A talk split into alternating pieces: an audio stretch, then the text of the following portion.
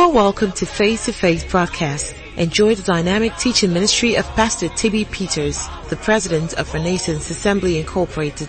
This message will take you from where you are to where you ought to be. Taking the message of faith around the world by the power of the Holy Spirit. I'll try to give some background so we can all flow with what the Spirit of God is doing.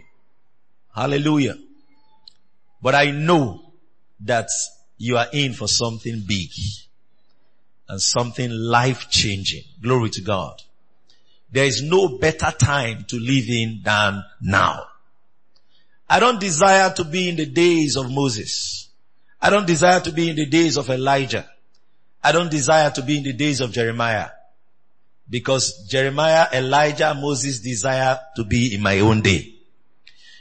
Angels also desire and even look into these things we're discussing. Hallelujah. But it is given to us to know the mysteries of the kingdom. It is given to you and I to know these things. Glory to God.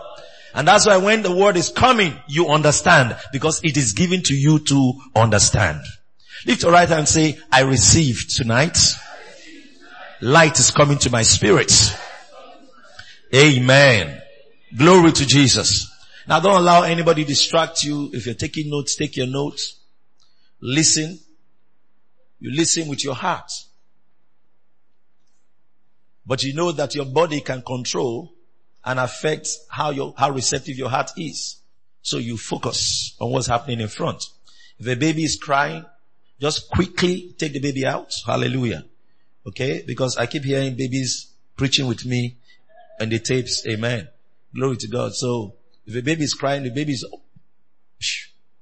don't be slow, be fast. Amen. Alright? Babies will cry, that's normal. Praise the Lord. Thank you, Holy Spirit of God. Um, before I get into what we have for tonight, I'd like to mention the scripture we focused on last night. Hallelujah. Malachi chapter 3. In Malachi 3 verse 1, we were looking at something and I told you about Christ being the messenger of the covenant. Hallelujah. And if you have been listening and following, we've been talking specifically about this covenant that we're in. And we're not here discussing matters that Moses discussed. Amen. We're discussing matters that concern Christ. Amen. In Malachi 3 verse 1, i like us to read it together. One to go. Behold, I will send my messenger and he shall prepare the way before me and the Lord whom ye seek shall suddenly come to his temple, even the messenger of the covenant whom you delight in. Behold, he shall come, saith the Lord of hosts. Now in this scripture, I pointed out something to you that you see the word or the first phrase there, my messenger. Everybody say my messenger. Then you also see the next one, the messenger of the covenant. That it was not talking about the same person. Glory to God. My messenger there was talking about John the Baptist and the role he was going to play before Christ, the messenger of the covenant, will show up. Glory to God. And this scripture is announcing to us that Christ is standing and stood as the messenger, the bearer, the deliverer, the bringer of the covenant. And now we know that this time Malachi was speaking, there was already a covenant. And there was the Mosaic covenant. The law was already in existence when Malachi was speaking. That means he was not talking about the Mosaic covenant. So Christ was not the messenger or the bringer of the Mosaic covenant. He was the, he is the messenger of what? The new covenant. We also know that because Hebrews told us more than once, referred to Jesus as the mediator. Everybody say mediator. Of what? Of the new covenant. There's something we pointed out yesterday. You could get a tape and listen to it. That Christ is the object of the covenant. And is also the basis for the covenant. Hallelujah. It means that the covenant that God has, that we are in, so to speak, the new covenant, is not a covenant between us and God. It was a covenant between Jesus, hallelujah, and God. Amen. And then through our faith in Jesus, we were brought into the covenant. Am I communicating? Now, we established that. We read the scriptures in Galatians 3, 16 where the Bible told us about the fact that when God made a promise, He made it to a seed, not seeds as of many. And that seed is Christ. That means the covenant God cut with Jesus is what we are enjoying today. Amen. Are we together? And that makes you understand the, the immutability of the covenant. Hallelujah. How indestructible, how dependent the covenant is. Jesus also stands as the guarantor, the surety, glory to God, of this covenant that we're in. So the covenant is not dependent on you, it's dependent on Jesus. These thoughts help the believer learn about how secure he is in Christ. It points us to what eternal security really is. Now the scripture there, we read in Malachi 3 said, the messenger of the covenant, whom ye seek, hallelujah, shall suddenly come to his temple. It was a prophecy talking about how you will identify him. That he will suddenly come into the temple. And he called the temple his temple. Glory to God. He called the temple his temple. That this messenger of the covenant, see, one of the reasons why, see, the prophecies of the Old Testament were precise. They were not vague statements that maybe in four or five ways it would have still happened. No. They were specific statements. So he said, this messenger of the covenant, he will suddenly come to his temple. Now we know that when Jesus was born as an infant, he was brought to the temple. Amen. And when he was brought to the temple, we saw Simeon and Anna come and say, hey, now our eyes have seen him. We can die. Are you understanding me? Now, that could be said to say he came. No, but he was brought at that time. The second time we see Jesus in the temple was when they came for the Passover feast and his parents were leaving and they forgot him in Jerusalem. Remember the story? And when they forgot him in Jerusalem, they came back after a while and they met him in the temple. Suddenly he was in his temple. Amen. Fulfilling Malachi 3 verse 1. You can even go further the third time in Matthew 21 about the 12th verse about how Jesus came with a whip and came into the temple and whipped them out and said, this is my father's house. By making that statement that is the father's house, he was alluding that he is the messenger of the covenants. Are you understanding me? See, in biblical interpretation, you see, there are layers of interpretation. Are we together? There are layers of interpretation. Now, you've heard me say this several times, that the book of Genesis is a very, very important book. If you are a Christian and you're a Bible scholar and you really want to understand the scriptures, you must love the book of Genesis. Because Genesis is the seedbed. Hallelujah. The seedbed of all Bible revelation. That means that any truth that is projected in the Bible or talked about or spoken of in the Bible, you can find it in seed form in Genesis. If you don't find it in seed form in Genesis, likely there's no truth to it. Are we together? So when we talk about, you know, some people make statements, somebody said that, you know, in trying to explain that a scripture shouldn't be taken out of context. And I, I agree that scripture shouldn't be taken out of context. But some people misunderstand what it means for scripture not to be taken out of context. And they say scripture cannot mean what it didn't mean. No, no, you're not actually correct. You're not actually correct. Because there are layers of interpretation. Glory to God.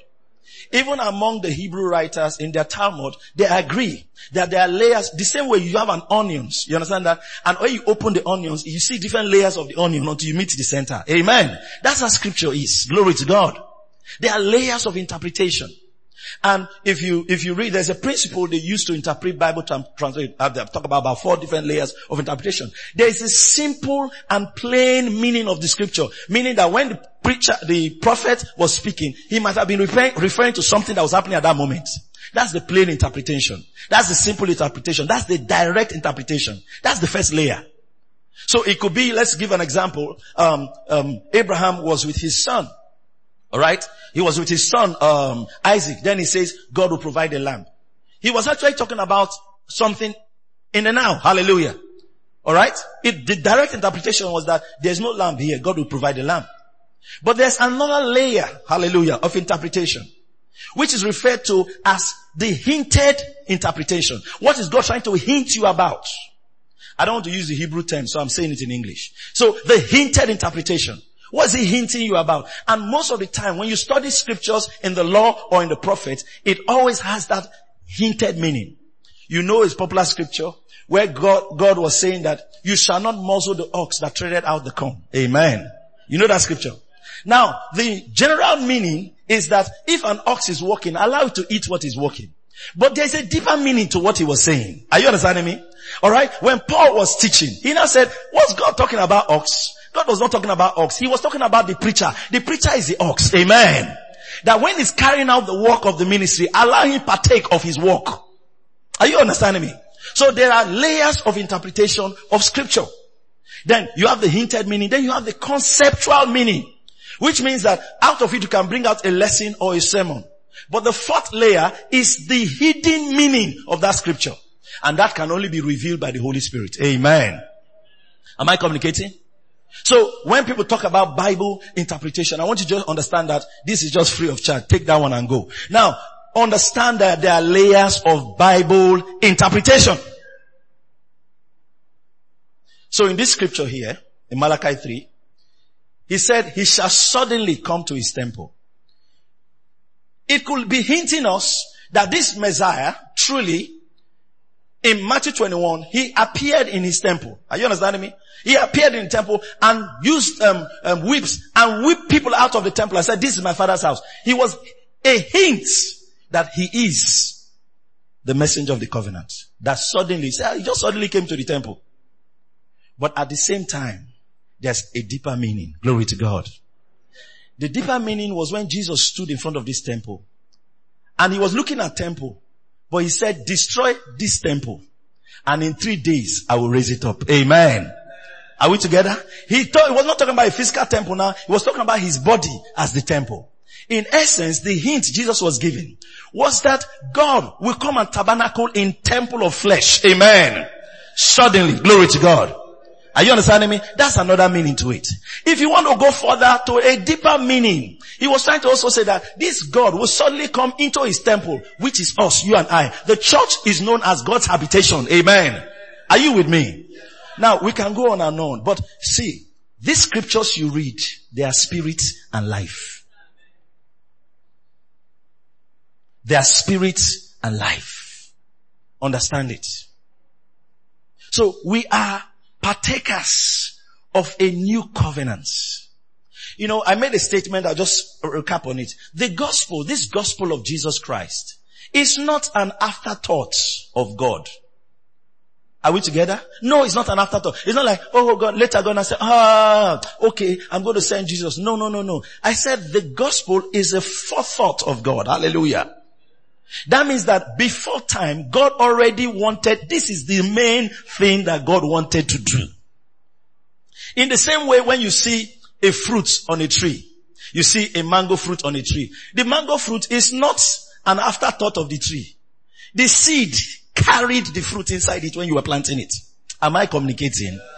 The seed, for someone to be planting a seed in the ground, what he has in mind is fruit as the end result. So Jesus was not an afterthought. Amen. Am I communicating? And as I see from scriptures right from Genesis, you see it clearly stated that the seed of the woman shall bruise the head of the serpent in Genesis. Talking already that Jesus will come and he will suffer. Hallelujah. And then man will be liberated. This is the covenant you are in. This is the covenant you are in. Listen to me. The covenant is not dependent on you. Ha ha ha. The covenant is not dependent on you. It's not dependent on you. It's not dependent on you at all. You know, if you observe, there is what we call a bloodless gospel. Are you understanding me? A gospel without blood.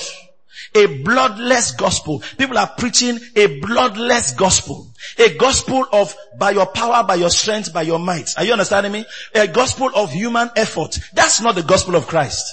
That's not the gospel of Christ. Now you begin to understand what Paul was saying in Romans 1.16 when he said, for I am not ashamed of the gospel. What was he saying? He said, I'm not ashamed to talk about blood. Amen. No, no, I'm not ashamed to talk about blood. No, no, no. I'm not ashamed of, of, of the gospel that talks of blood.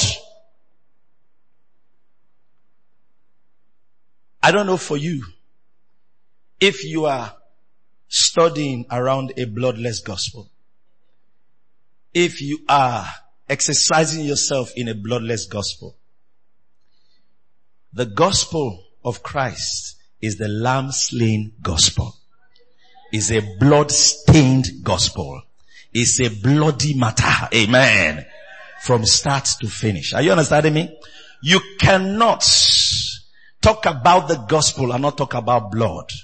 Alright? The Bible tells us in Hebrews 12 verse 24, and to Jesus, the mediator of the new covenant, and to the blood of sprinkling that speaketh better things than that of Abel. I read from verse 22. My message is titled, There is blood in Zion. In Hebrews 12 verse 22, it says, But ye are come unto Mount Zion. You didn't say you are coming. You have come. You have come. The previous verses you read from verse 18, he talked about how the people of Israel came to a mount. He called it Sinai, Mount Sinai. On that mount, there was fear, there was trembling, there was, you know, there was, the, the people were not at peace with God.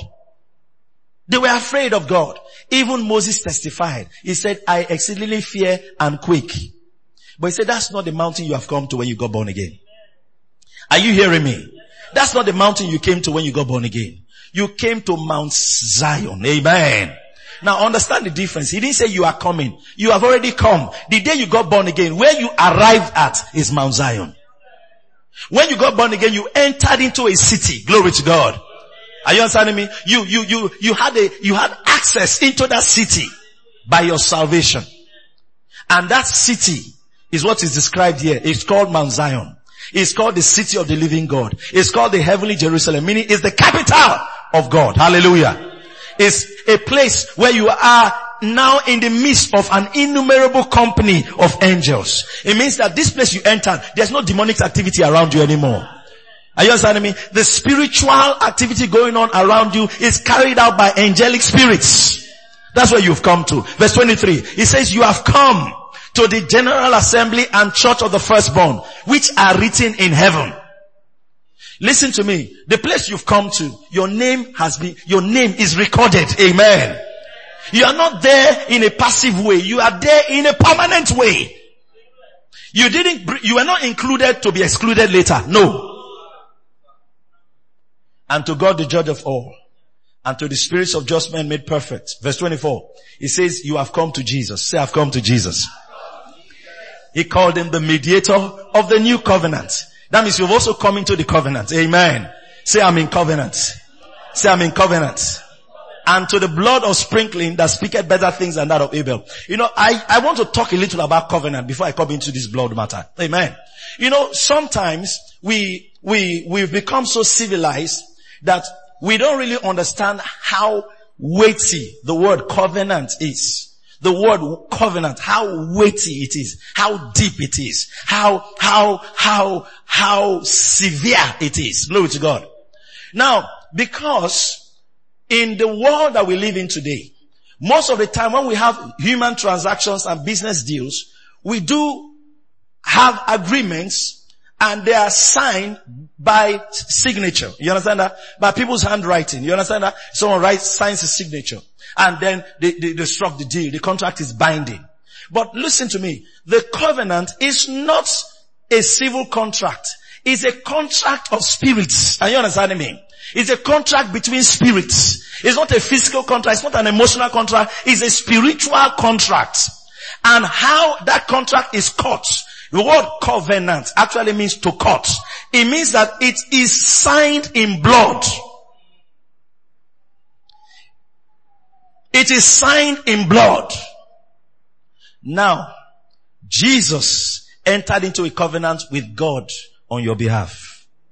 I've explained that before to you. How? God tried to get into a covenant with the Jewish people. And then they had to use animal blood, glory to God, to come into covenant. And then Moses was the middleman. Now God and people, but they took animal blood. And when they did that, they sprinkled the blood on the mercy seat and all the vessels of, of, of the tabernacle. Meaning that these people have gone into co- covenant. In this covenant, God told them what he wanted. They agreed to God's demands. Are you understanding me? So the terms of the covenant were spelled out by God. You could study that in Exodus 19, 20, 21, 22, 23, into 24. You find that the, God spelled out the, the, the terms of the covenant. When two people come into covenants, alright? So let me just explain the covenant ceremony to you. In the covenant ceremony, the first thing is that they negotiate the terms of the covenant. What will you do for me? It has to be between a weaker and a stronger person. Sometimes tribes, a weak tribe and a strong tribe. Are you with me? And then this weak tribe, maybe, or tribes that have things that this other one doesn't have. So there's an exchange. Glory to God. Alright, a tribe could be a farming tribe. Another tribe could be a hunting tribe. Then they the, um, uh, uh, uh, sorry, a war, a war, a warring tribe. The warring tribe will say, look, anytime there's war, we'll protect you, but you will provide us food. Do we agree? Say yes. Now, that means that anybody that attacks you has attacked us. Are you understanding me? And, and see, in the same way, if we are hungry, if you, we are hungry, you are hungry too. Are you understanding me? So we will not be hungry and you'll be protected. Are you with me? So we come into a covenant, but we don't just talk. We agree, negotiate the terms of the covenant. After negotiating, the next thing they now do is they have the terms of the covenant. Then they take an animal. Are you with me? And they will split the carcass of that animal from the middle down in order not to break a bone. Are you understanding me? They'll split it in two different ways. And they put one on this side and put one on that side. And when they split the animal, there will be a trail of blood in between. Sometimes not just one animal, it could be three animals or more. And then they will put the carcass on both sides. And then when they do that, a representative from this tribe and a representative from the other tribe will walk through that trail of blood. Are you understanding me? Are you understanding me? They walk through that trail of blood. And then they would agree, declare to each other what they're going to do and the punishment for not doing it. Then they exchange coats. You take your clothing, your clothing, I take yours as a sign that we have exchanged authority. Are you understanding me? They will also exchange weapons, meaning that we, your strength is my strength. Are you with me? Then after that they will eat together. It's done. If anybody breaches that covenant, death is the only answer. Are you understanding me? That covenant was sealed with animal blood. God entered into a covenant with mankind. But now mankind has the ability to fail God. So Jesus Christ came as a human, hallelujah, and took the place of mankind and entered into covenant with God on behalf of all of mankind. Are you understanding me? So as long as God is concerned, man and him have entered into a covenant. And now, the only way a man can benefit from that covenant is that he has to believe in this Jesus Christ. That's the gospel. Are you hearing me? That's the gospel. That's the gospel. That's the gospel. That's the gospel. That's the summary of the gospel. Now, when you see people preaching a godless gospel, there's some, a bloodless gospel. There's people that say a lot of things and you begin to wonder where they got it from. Uh, on the first day I, I taught you something, I mentioned it. I said, in actual fact, if you read the scriptures carefully, you will never find anywhere where the Bible says you should give your life to Christ. It never said so. You have nothing to give. Amen. No, no, you have nothing to give. You have nothing to give. You have nothing to give. It is the practice and the understanding of law that makes people talk like that. He said, have you given your life to Christ? Do you even know? It never even says you should invite Jesus into your heart. The scripture never said so. What it always said is receive. Receive Christ. Receive Christ. Receive eternal life. Receive the Holy Spirit. Meaning that you are the recipient and nothing more. He is the giver and nothing less. Are you understanding me? So you, you, your job is to receive. And do you know that, hey, I've seen, I've entered where I won't come out quick. Do you know that this gospel let me even use the law to explain something to you. in the law. You know, because some people think that if what makes someone born again is remorse for his sin. It's not remorse that makes a man saved. There are many remorse people, people that are not saved. It's not remorse. See, it's not by remorse that someone gets born again. I feel bad about all my sins. No, no, no. Now, I don't misunderstand me about being convicted by the Spirit. Conviction of the Spirit means that the Spirit of God begins to point you to Jesus. And he can use anything to point you to Jesus. Amen. Alright, but what I'm trying to say, a man cannot just sit down and be remorseful and then because he's remorseful, he will go to heaven. No. Remorse is not the ticket to heaven.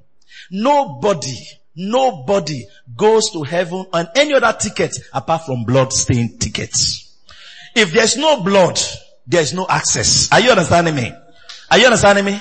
If there's no blood, there's no access. If you don't understand that, you know, you will not understand why the Bible says that there's no other name under heaven by which a man will be saved. Acts 5.12. You will not understand it. Because it's trying to point you to the fact that salvation is solely by blood. Amen. So if somebody is preaching to you and say, just be good, you understand that? Just be good. Just, just be good. Be courageous. You know, maybe you will go to heaven. They told you a lie. Amen. No, no, no. Nobody is going to heaven because of their good works. They are going to heaven because of the works of Christ on our behalf. The finished work of Christ. That's the reason we're going to heaven. Now, if that is not clear to you, you will keep struggling in life. You understand that? So you have a lot of people that are remorseful, but they've not, they've not heard the gospel. And nobody can be saved if he does not hear the gospel. Are you understanding me? Not a gospel, the gospel. Everybody say the gospel. Paul spoke so much about the gospel. Paul spoke so much about the gospel. You know, before I come to that, in 2 Timothy 2.15, Paul was writing, he says, study to show yourself approved unto God, a workman that needed not be ashamed, rightly dividing the word of truth. Now, word of truth was Paul's language. Everybody say word of truth. So he called, he said, rightly dividing the word of truth. Now we see Paul again tell us in Ephesians 1, give me verse 14. In Ephesians 1, 14. Uh, let me read. I'm going to read, give me from 12 that we should be to the praise of his glory who first trusted in Christ. Keep going down. Good. Verse 13 is what I was looking for. In whom ye also trusted.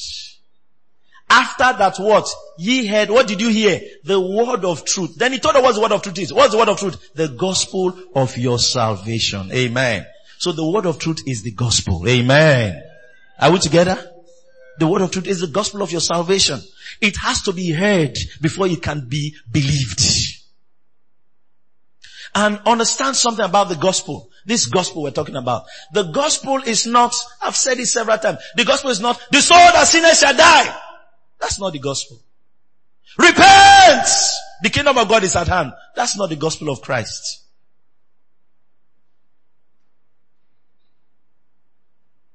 The gospel is not, if you do good kingdom. That's not the gospel. Neither is the gospel.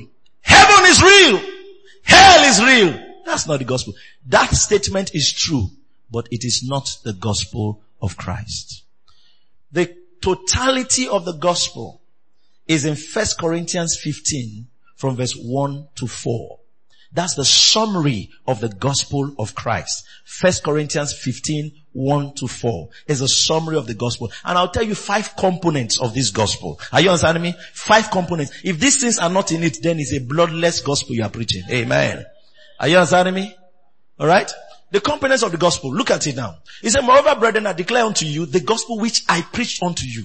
This is the gospel I preached. This is the gospel Paul and Pastor TB preached which also ye have received and wherein you stand. Verse 2. By which also ye are saved. Does this gospel saved you? If you keep in memory what I preach unto you, unless you are believing in vain. Verse 3. For I delivered unto you first of all that which I also received. How that Christ died for our sins. Amen. According to the scriptures. Verse, verse 4 and the last. And that he was buried and that he rose again the third day according to the scriptures. So what are the components of the gospel? The five components. Number one, verse three. is that Christ died. Amen. That's the first thing. Everybody say Christ died. The first component of the gospel is that Christ died. Everybody say Christ died. Anything that tries to bypass the deaths has missed the point. Amen. Are you understanding me? Christ died. It must be contained in your preaching. Christ died. Don't be ashamed to say it. Christ died. That's the first component of the gospel. The second component is that he didn't die as a martyr. It's for our sins. For our sins. For our sins. That's the second component that must be contained in the gospel. He died for our sins. He didn't die as a martyr. He didn't die because he was fighting for his country. He died for our sins. He was a substitutionary sacrifice. He was a lamb, hallelujah, that was slain for us. Number three, go to verse four. He was buried. Amen. Say he was buried. You know, there's some people that have agreed that Christ died. They don't understand that the burial part was a part. It was in the place of burial he made a public spectacle of Satan. Are you understanding me? So if you miss out that part, you won't have victory over Satan. Are you understanding me? He made a public spectacle of Satan. It was when he was buried. So it's not enough to know what happened when, um, before he died.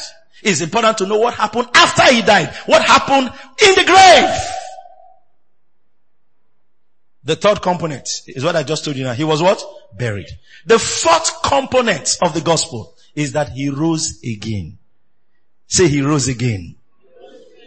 He rose again. Hallelujah. That means that he is alive.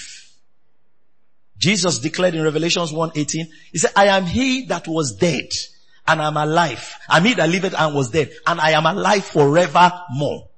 That means I'm not going to die again. Never, never, never. Glory to God. In the same way death has no dominion over him anymore. Those that believe in him also have victory over death. Amen. Believers don't die. They sleep. Oh, glory to God.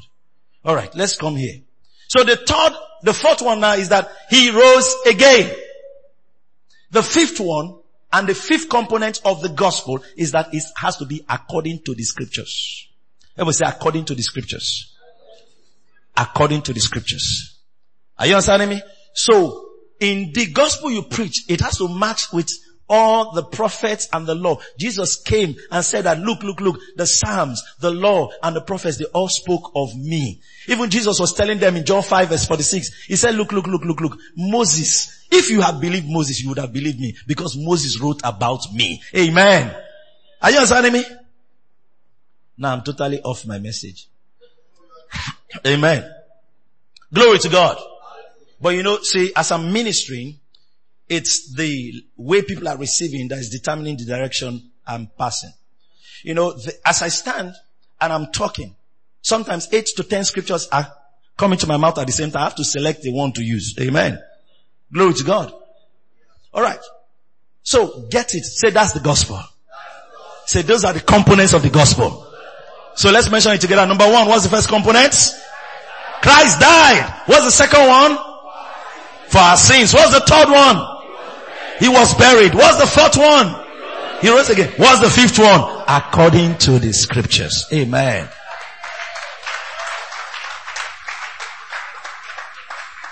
If you don't follow these paths, then you are preaching a bloodless gospel. Amen. And a bloodless gospel cannot save any man. It can make a man religious but it can never produce life-saving power in a man's spirit. Today, some of you as you're hearing it, you want to give your life to Christ. Because now you're hearing what the gospel is. The gospel is not repair your behavior. That's not the gospel. The gospel is that someone had paid for you. Believe in what he has done and the power of that cross will speak in your life. Are we together? So we have come to Mount Zion. Say, I've come to Mount Zion.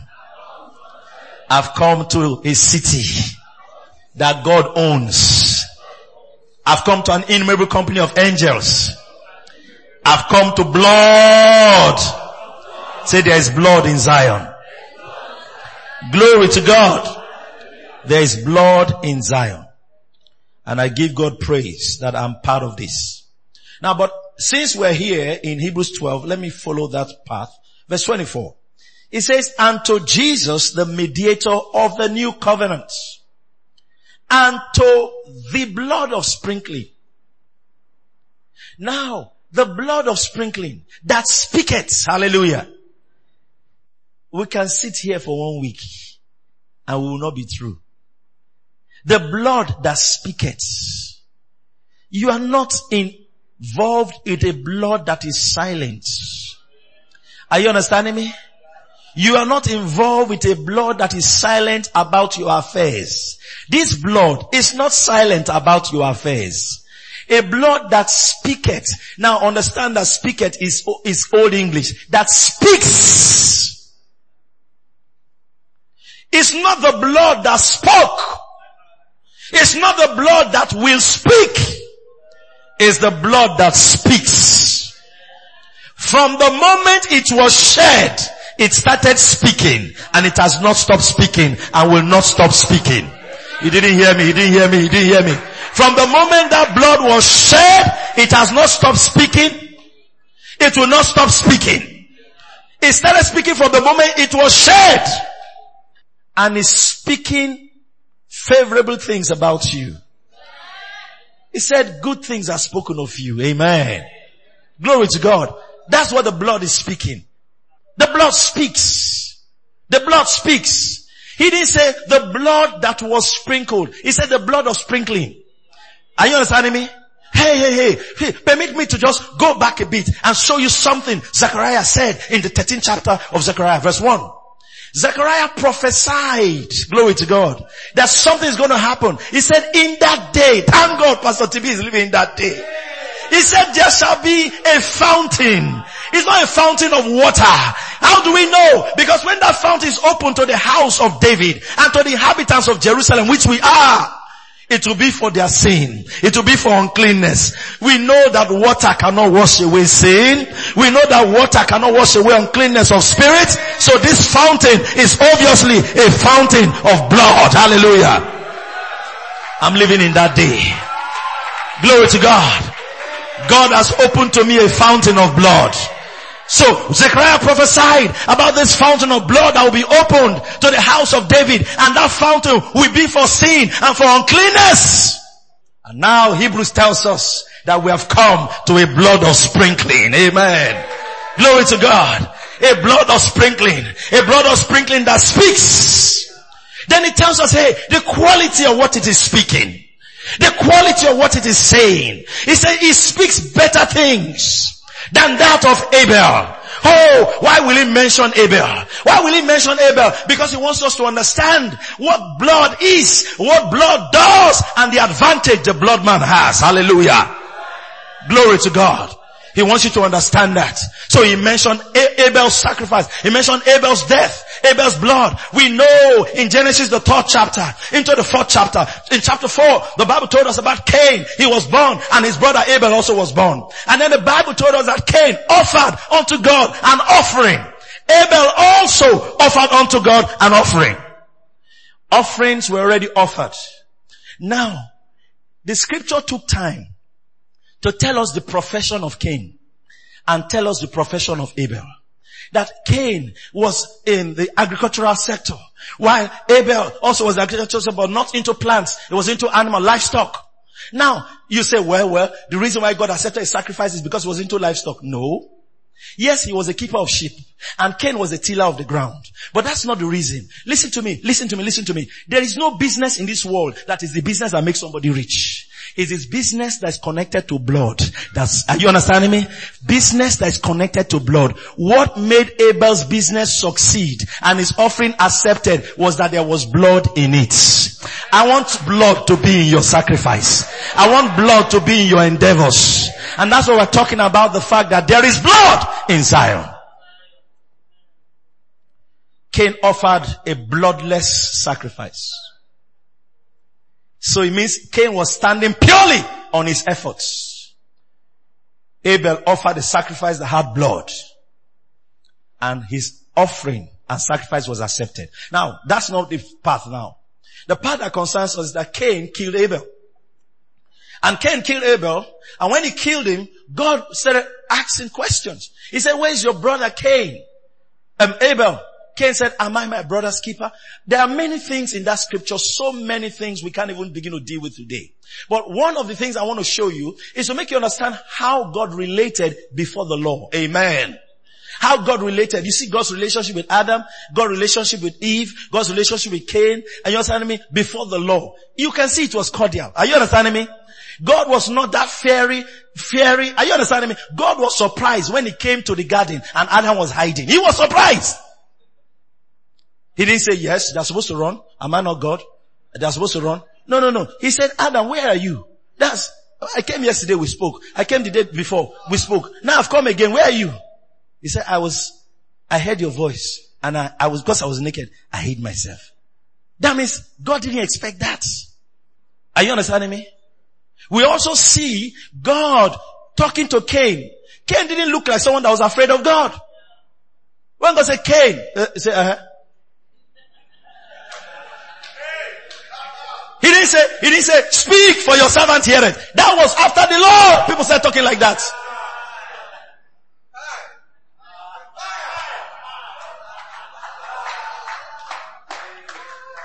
Is when the law came. Fear and everything came. God was misrepresented by the law. So, see the discussion between Cain. I said, I know not. Even ask God a question, am I my brother's keeper? God did not remove his head from his neck. God did not say, that mouth you used to talk to me. Are you understanding me? Are you understanding me? No, no, no, no. Am I my brother? Now, even, even some of you, some of you, you are just, you are just 15 years old. Your 12 year old or 10 year old brother told you like that. Am I my, as he's even saying itself, as even saying itself, the hand of the Lord. Are you understanding me? Are you understanding me? But imagine Cain was talking to the Almighty God. It makes you understand that how God's relationship was.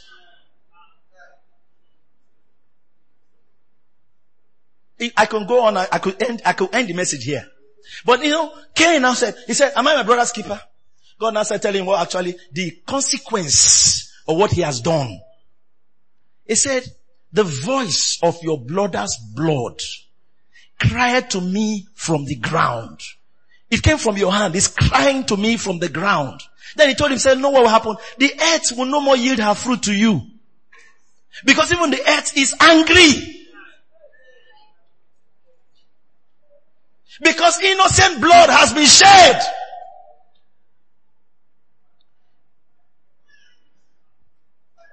Let me finish with Cain. I'll come back to the blood. Cain, after that, you know, you know the story. God now said you will wander and, and drove him from the presence of the Lord and, and you know, and I was still saying, he was still praying and God was still answering his prayer. Amen. How do we know? He said, look, this thing you are saying to me not to go. Someone will just see me and kill me. The, the, the punishment is too much for me. Oh. You do be doing small, small. He was not even, are you saying he was not even apologizing. And God again now said, God put, and put a mark on him. So that anybody that sees him will not kill him. That means God didn't still want him dead. Even after he had killed somebody.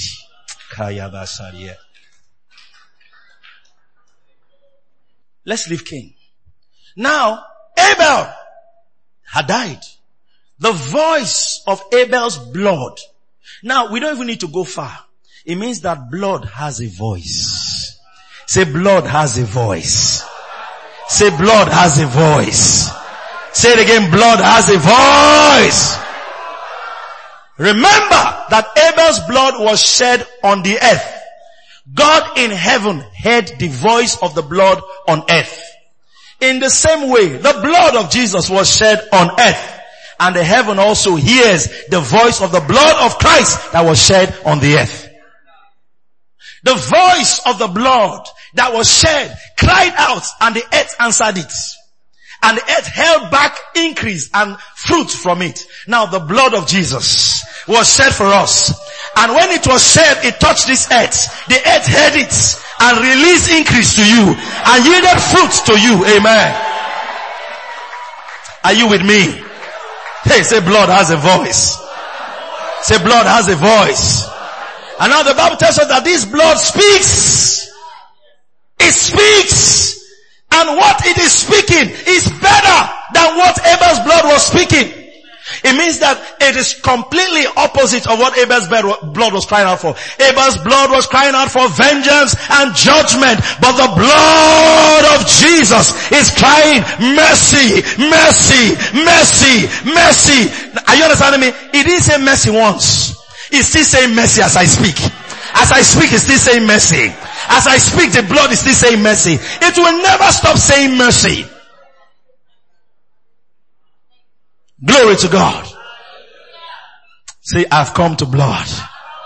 Say, there's blood in Zion. Say again, there's blood in Zion.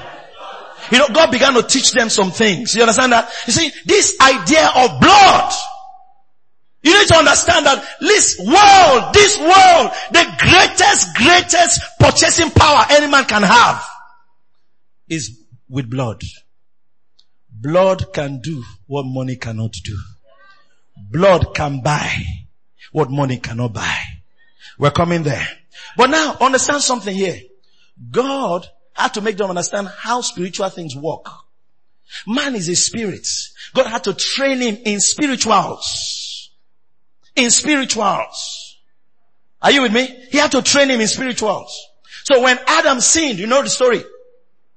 Blood sacrifice started with God. Hallelujah. I hope you know that. It didn't start with man. It started with God. After God taught man, man now corrupted it. Are you understanding me? And started using it in another way. Praise God. Are you, are you with me? Ritual killing now started. But, and it didn't start in Nigeria. In First Kings, you see ritual killing. King of Moab. Are you understanding me? You see that? They've already understood that there's something about blood. So that king, that king, that king of Moab, he was fighting a war against a people that had prophecy over them. A prophecy over them was that they should go, they win. And they were winning the battle. And when he saw that there was no other way out, he took his son, the prince of the kingdom, and cut him and poured his blood on the wall. When that happened, the Bible said there was great indignation. The earth revolted and the battle changed. When blood shows up, the battle changes. Are you understanding me? The battle turned. They came in a prophetic word, but blood reversed the matter. Lava Shataya. Are we together?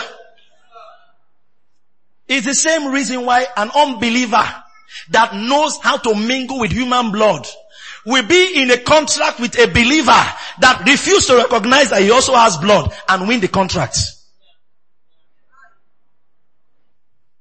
He said, ah, in the name of Jesus, I just pray that God, just give me the job. Just give me the job. If God just give me that job, I will buy three plastic chair for another assembly. Three plastic chair for another assembly. Amen. The person you are, the, you are bidding for job with, he's thinking about between his mother and his first daughter, who is going. Are you understanding me? are you understanding me? Between his mother and first daughter, who is going? Yeah, he's thinking, mother, first daughter, because wife has gone Gerard D. You understand? Mother, first daughter. He's thinking of who to go. You are talking about plastic chair.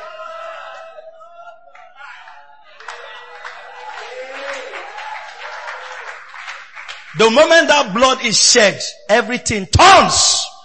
You just see that everything turns and begins to favor that person. God was the one that taught them about the power that is in blood. Time will fail me, but I'll just give you some scripture. In Genesis 9, you see God was telling them, said, don't share the blood of another man. Alright? He said blood is life. You find also in Leviticus 17, maybe I'll give you verse 11, we should read that one. In verse 11, God was teaching them about blood. Now, he was, this, in Leviticus, he was incorporating, um, blood in the law. Are you understanding? Making understand the importance of blood in the law, in the practice of the law. So he said to them, for the life of the flesh is in the blood, and I have given it to you. That's this practice. I have given it to you upon the altar to make an atonement for your souls. That means anytime you want to make atonement, use this method. God said, I have given it to you. Then he said, for it is blood that maketh an atonement for the soul. It is blood, nothing else. You can't appease me with tears. You can't appease me with service. It is blood that maketh atonement for the soul. God had to establish it, tell them to understand. How do we know? See, I told you that God was the one that started blood sacrifice. In Genesis 3, the Bible told us that after Adam sinned and Eve ate of the fruit, they had sinned. God in Genesis 3.21 made coats of skins and covered them.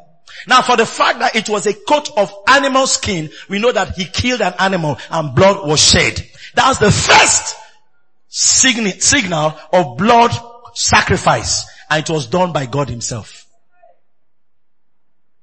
He coated them Genesis 3:21. And unto Adam also and to his wife did the Lord make coats of skins. You know something? When they sinned, they tried to use a way to solve it. They made aprons for themselves with leaves, figs to cover themselves. Listen to me. Nothing can cover sin. Only blood.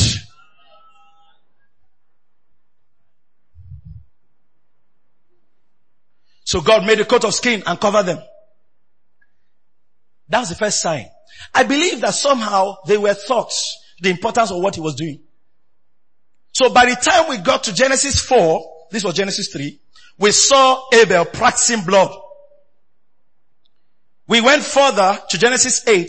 We saw Noah offering a, an offering that was a sweet smell. Uh, uh, uh, the savour was of a sweet smell to God. That means there was blood in it. Then we start going to Abraham. Are you understanding me? Now, by the time you get to Abraham, you find that I thought we would do the Bible. So we are now in Genesis 12. Amen. So, Abraham's case, you read that Abraham, let me just skip to 8, uh, 22, Genesis 22. God now told him, look, bring Isaac, your only son. By that time, Abraham seemed to know the meaning of what he was about to do. I, if you read through the whole from verse 1 to 8, you will see that blood sacrifice was already the norm in Abraham's day. Amen. Are you with me? Was already the norm in Abraham's day. How do we know? Let's just follow the story. Start from verse 1. Genesis 22. And it came to pass after these things, God did tempt Abraham and said unto him, Abraham, and he said, behold, here I am. Verse 2, verse 2, and he said, take now thy son, thy only son Isaac, whom thou lovest, and get thee into the land of Moriah, and offer him therefore a burnt offering upon one of the mountains which I tell thee of. Verse 3. And Abraham rose up early in the morning and saddled his ass and took two of his young men with him and Isaac his son and clave the wood for the burnt offering. Go back to three. And rose up and went unto the place of which God had told him. Verse four. Then on the third day, everything there just pointed to Jesus. Amen. Abraham lifted up his eye and saw the place afar off. And Abraham said unto his young men, abide ye here with the ass and I and the lad will go beyond, go yonder and worship and come again to you. Now be careful. Six, seven, eight. I'll take it slowly. Follow me now. And Abraham took the wood of the burnt offering and laid it upon Isaac. That was symbolic of Jesus carrying the cross. Abraham in the visions of God had seen God's son die and rise again. Are you understanding me? In the day Abraham lived in, nobody had defeated death. But in the visions of God, Abraham saw Jesus resurrects. And so when God told him to sacrifice his son, he believed he would also be raised up. Amen. Jesus spoke about it in John 8, 56. He said, your father Abraham rejoiced to see my day. He saw it and was glad. Amen. So Jesus spoke about it. Are we together? So now, this thing Jesus spoke about is what's happening in Genesis 22. So now, the same way Isaac was with the wood is how Jesus carried his cross. Are you understanding me? That picture was about what's going to happen. And he took the fire in his hand and a knife. You see the same elements around Jesus. And they went both of them together. Verse 7. And Isaac spake unto Abraham his father and said, my father. And he said, here am I, my son. Now this thing, verse 7 and 8, get it. Say I'll get it. Say I'll get it. He said, behold the fire and the wood. Where is the lamb for a burnt offering? Meaning that little Isaac, he was not so young, was a teenager. Isaac already knew that anytime they do sacrifice, they use a lamb. Amen. Because he did not ask, where is the chicken? Are you understanding me? He did not ask where is the human being. He said, where is the lamb for a burnt? So he understood what they were going to do because it's something they have done before. Am I communicating? Alright? So he understood what they were going to do. So he said, where is the lamb for burnt offering? Where is the lamb for burnt offering? And at that moment, Abraham prophesied. And that prophecy has happened to you and I. And that prophecy has, we have experienced that prophecy. Verse 8. And Abraham said, my son, God will provide himself a lamb. Amen. For a burnt offering. Amen. Say it again. God will provide himself a lamb. It's not us that will bring the lamb. God will provide himself a lamb. I pause. I take you to the law. In the law, when a man sins, he's supposed to go and bring a lamb for his own sin. So he will bring his lamb by himself, drag it, come, come here. You don't want my sin to be forgiven? Come here. You know, he will drag, but lambs are loyal anyway, so they don't make much of a fuss. They will follow him and they will take them there and sacrifice them. Now before the law was established, when people sacrifice animals, they could do it in their homes on their own. If you read what happened in Exodus in the uh, in um in Egypt before they left, they, everybody sacrificed in his house. Are you understanding me? They slew the lamb and put the blood by themselves. When the law was established, God said, "Hey, hey, hey, don't do it by yourself again. Because people are still using it to do ugly things. You could find what I'm saying in Leviticus 16. Now, they still do ugly things. Some of them are killing it for rituals and all that. He said anybody that offers a sacrifice except is in the at the altar or handled by a priest will be cut off from the people. So it was a law. Now you bring the lamb, but a priest assigned will be the one to carry out the rituals. Amen. Are you with me? So the Jewish were used to bringing their lamb for their sin. So you were just going on the road. You understand that? You committed a sin. Are you understand me? Just get your lamb ready. You understand that? And I feel that the, the, that kind of, that kind of thing favor the rich. You understand that? Because you just arrange all your lambs. Are you understand me? Are you understand me? You understand that? You know, if, you know, and you, you, you just take their lambs and for their sacrifice of their sins and all that and all that now. Now, God was looking at all the things they were doing. And it came to a place where he decided that they have been bringing their own lamb. But they have to do this in every day, tomorrow, they have to do it next tomorrow, they have to do it next year, eh, they'll do it again next month, every time they have to do it. Let me, myself, provide a lamb for them that will be once and for all. John 129. And the next day, John seeing Jesus from afar said, Behold the Lamb of God that taketh away. This Lamb now is the one God is bringing. The Lamb of God. Jesus is the Lamb of God. Jesus is the Lamb of God that taketh away the sin of the whole world. It brings me to atonement versus redemption. Now, in the Old Testament, the Bible tells us something. It said, for in the law, okay, in Hebrews actually, he said, Hebrews 9.22, put it up. He said, for almost all things by the law are purged by blood. Hallelujah. Then he says, and without shedding of blood is no remission. Hmm. Do you know that what we have in the New Testament far outweighs what they had in the Old Covenant? In the old covenant, they had the blood of goats and bulls and calves. In this covenant, you have the blood of God. Amen. If the blood of animals could go that far, amen, and achieve that much, how much more the blood of God? Do you know it's the blood of God we're talking about? Do you know? Some of you are looking at me. Acts 20, 28. I've made up my mind. I'll show you all the scriptures. Acts 20, 28. Let me just show you the blood of God. Acts 20, 28. Quickly. You'll be very fast. Let's read together. I want to go. Take heed therefore unto yourselves and unto the flock over which the Holy Ghost had made you overseers to feed the church of God, which he had purchased what? With his own, is it your blood? Whose blood? So tell your neighbor, it's God's blood. Amen. Alright, so we go back to atonement. Atonement. In the New Testament, we don't have an atonement. Did you hear me? The word atonement, go to Leviticus 17, 11. In Leviticus 17, 17 11, we mentioned it earlier. It says, for the life of the flesh in the blood, I have given it to you upon the altar to make an atonement. Atonement is, the Hebrew word there means something that used to cover. Hallelujah. Is you, is a temporary to appease. Are you understanding me? So it covers.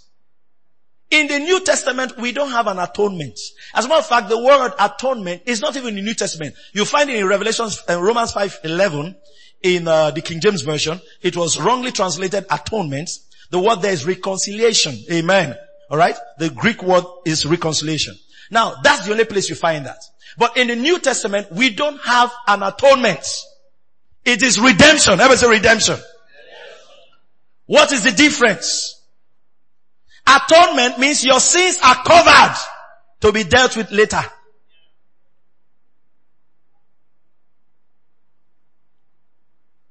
An atonement could not take away sin.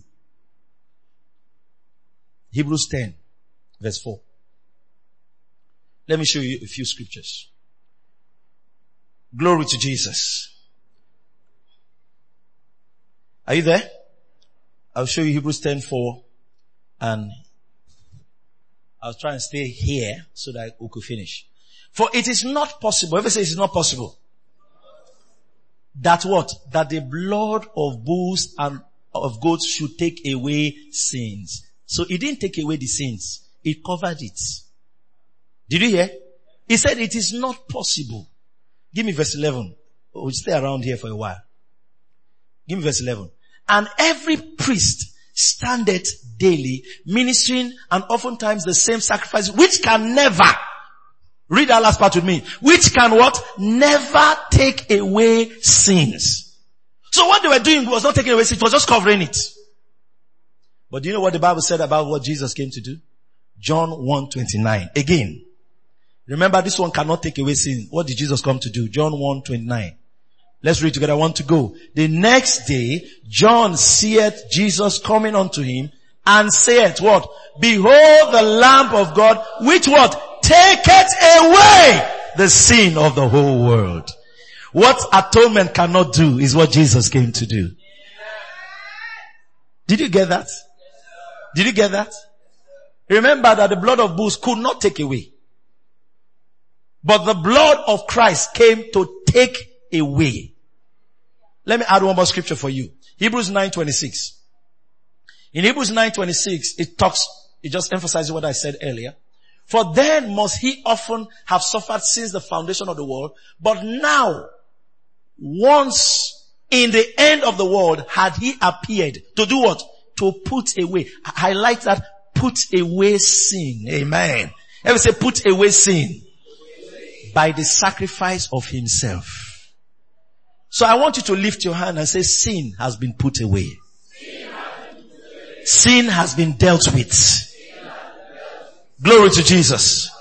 Say it again, sin has been dealt with. Glory to Jesus. Now that's very important. Sin has been dealt with. And that's what Jesus came to do.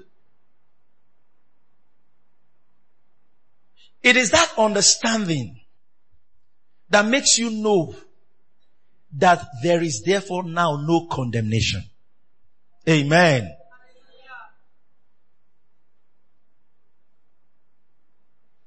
My sins have been forgiven. Because blood was shed and that blood is still speaking. As we're here, the blood is speaking. Amen. Glory to God. Is somebody receiving? Ah, can I start? The time. Is this one of the days I said we'll close early?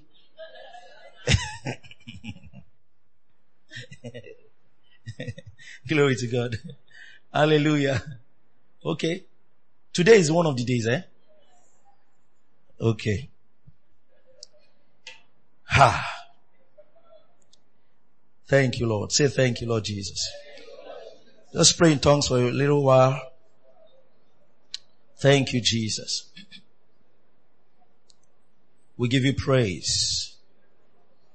Mosho preti labasha talabande rebos brigadia telebos brigadi. Lahaska prato brigadia telebom brodos brigadi. Lahaska praton brigadus brigadi salasa. Lahaska protos brigadia telebom brigadus brigadia teleske. In the name of Jesus. It is important to recognize something.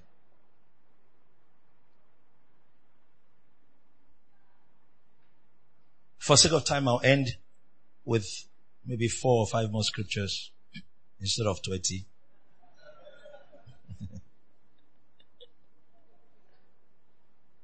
Are you getting the scriptures? They're very important. Very important to get them. Very important.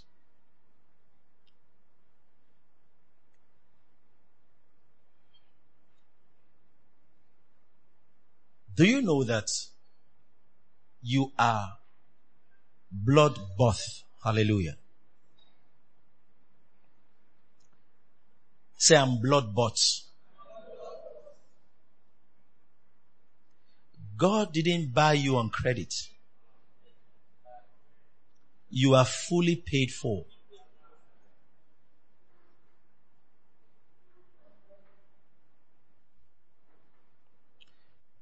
I'll just give you two scriptures along those lines. The scriptures that will help me not to go around too many. So we'll take First Corinthians 6, 19. And then we'll take First Peter 1, 18 and 19. Hallelujah. 20. I'll read 20 first. First Corinthians 6, 20.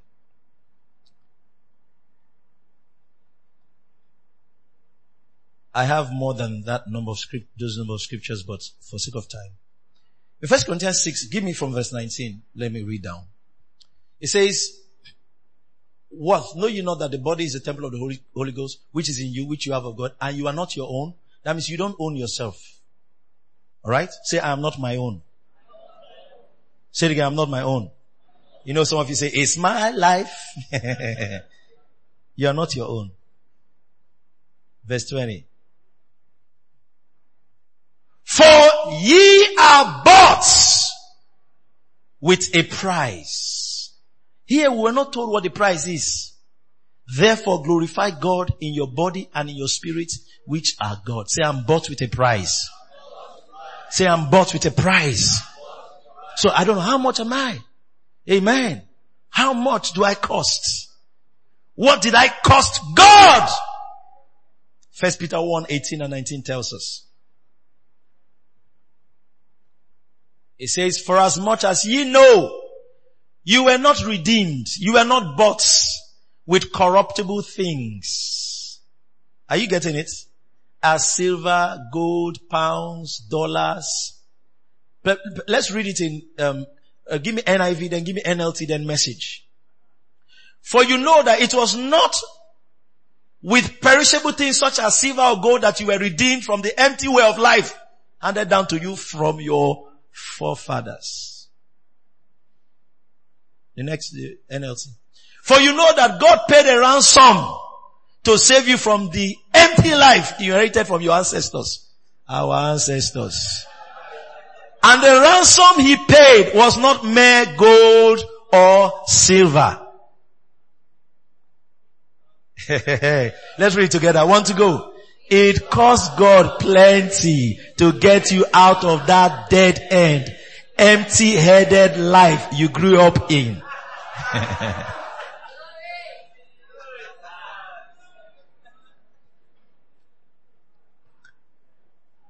Glory to Jesus.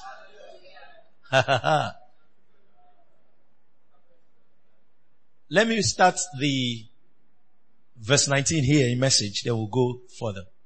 19. He paid with Christ's sacred blood. That's the price. You know he died like an unblemished sacrificial lamb. The same way we came, back the same way NLT. It was the precious blood of Christ. That's the price. The sinless, spotless lamb of God. NIV. But with the precious blood of Christ, a lamb without blemish or defect. King James. But with the precious blood of Christ. As of a lamb without blemish and without spot. You know, when I read King James, I feel the anointing. Amen. With the precious blood of Christ as of a lamb without blemish and without spot. Hallelujah. Say I was bought with a price. Say I am blood bought. Glory to God. Now I said it for a reason. Let me just jump and say you are blood bought and blood washed. But let me explain something to you. What this means is that God trades in blood. I know you didn't get it. When God wants something, He believes in blood exchange. Amen. If God wanted, the most important thing God wanted was you and His blood He used to buy it. It means that there's nothing that blood cannot buy. Oh. Now, God has allowed you benefit from everything blood bought. Are you with me? You know, a lot of times I will have to jump somewhere I didn't plan to go to bring out something. You read Isaiah 53, Isaiah 54, and Isaiah 55. They're all connected. Actually, it starts from 52. It tells us about the servant. Then 53 tells us about the suffering of Jesus. 54 now tells us how to respond to what Jesus did. So he said, sing. Now, when you start singing, it tells you what will happen because you are singing. Enlarge the place of your tent and blah, blah, blah, blah. Now when it gets to chapter 55, it now tells you that because of what Jesus did in 53, go to 55 1. Ho, everyone that tested, come ye to the waters. And he that had no money, why? Because blood has already paid. Come ye, buy and eat. Yea, come, buy wine and milk without money and without price. You don't have to pay again for the good things of life.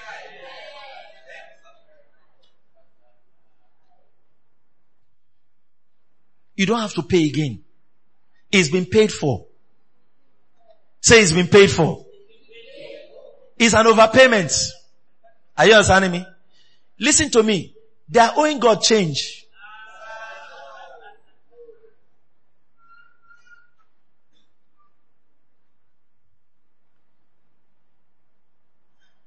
That's why you know that because blood has a voice, every, the inanimate objects respond to the voice of that blood. Money answers to that blood.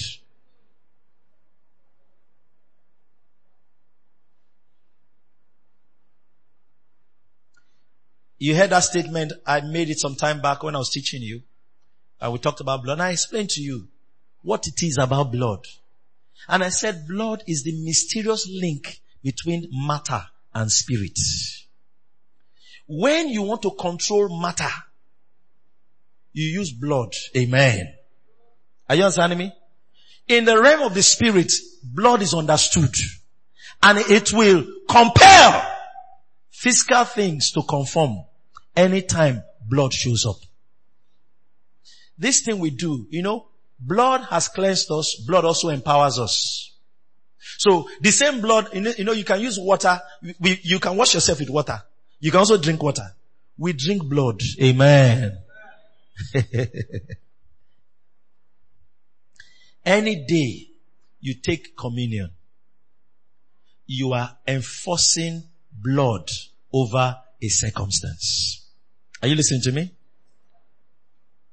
And this night, when you go back home, take communion. If anything was wrong in your home or around your house or your business, today, blood will speak for you. You are believing God to get married. Now, let blood speak. You will take a drink and you will take bread and open your scripture to First Corinthians 10. Am I correct? 11. And read it. Amen. And then partake of the communion. The circumstance for which you have invoked that blood will change. The blood, you have a right to make a demand on that blood. Are you with me? Our faith is in blood. I hope you know that. When they say we have faith in God, it's not, it's not just faith in a person. No. It's in that blood that touched this earth. When Jesus was pierced, blood and water dropped on the earth. This earth is a witness that Jesus died for you. As you're walking around in Port Harcourt, the earth knows. It doesn't know whether you, you know, but the earth knows that blood was shed for you. And if you make a demand on what was paid, the earth will release it to you. What is faith? I'll end with this. Faith is displaying the receipts of the blood purchase. Are you understanding me? Are you understanding me? It's faith means that you have seen what belongs to you and you show the receipts. Hey, that land is mine. See it. And the, the land is released to you. Amen. That house is mine. Amen. The street is mine. Amen. Are you understanding me? That good thing is mine. Glory to God. As you live here today and you go and take that communion, now show all your receipts. Amen. Find, bring out all your receipts. Amen. I begin to display them. A good husband is mine. A beautiful wife is mine. Amen.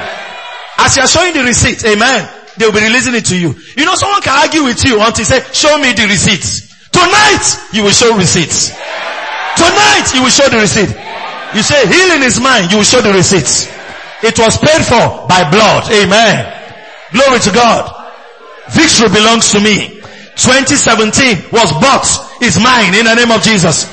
Every good thing belongs to me. That contract has been released to me. You show the receipt. Amen. Glory to God. Listen to me. Communion is one of the greatest blood rituals of all time. There is no ritual more powerful than communion. When you take blood and take bread, and the, that's the body of Jesus Christ, and you are, you now mix it with tongues, and you are saying, rakata. You, you, do you know what you are doing? Do you know what you are doing? Do you know what you are doing? They pour chicken blood somewhere, things start to turn. You have access to invoke that blood anytime you need it. Will somebody use the blood tonight? Will somebody use the blood tonight?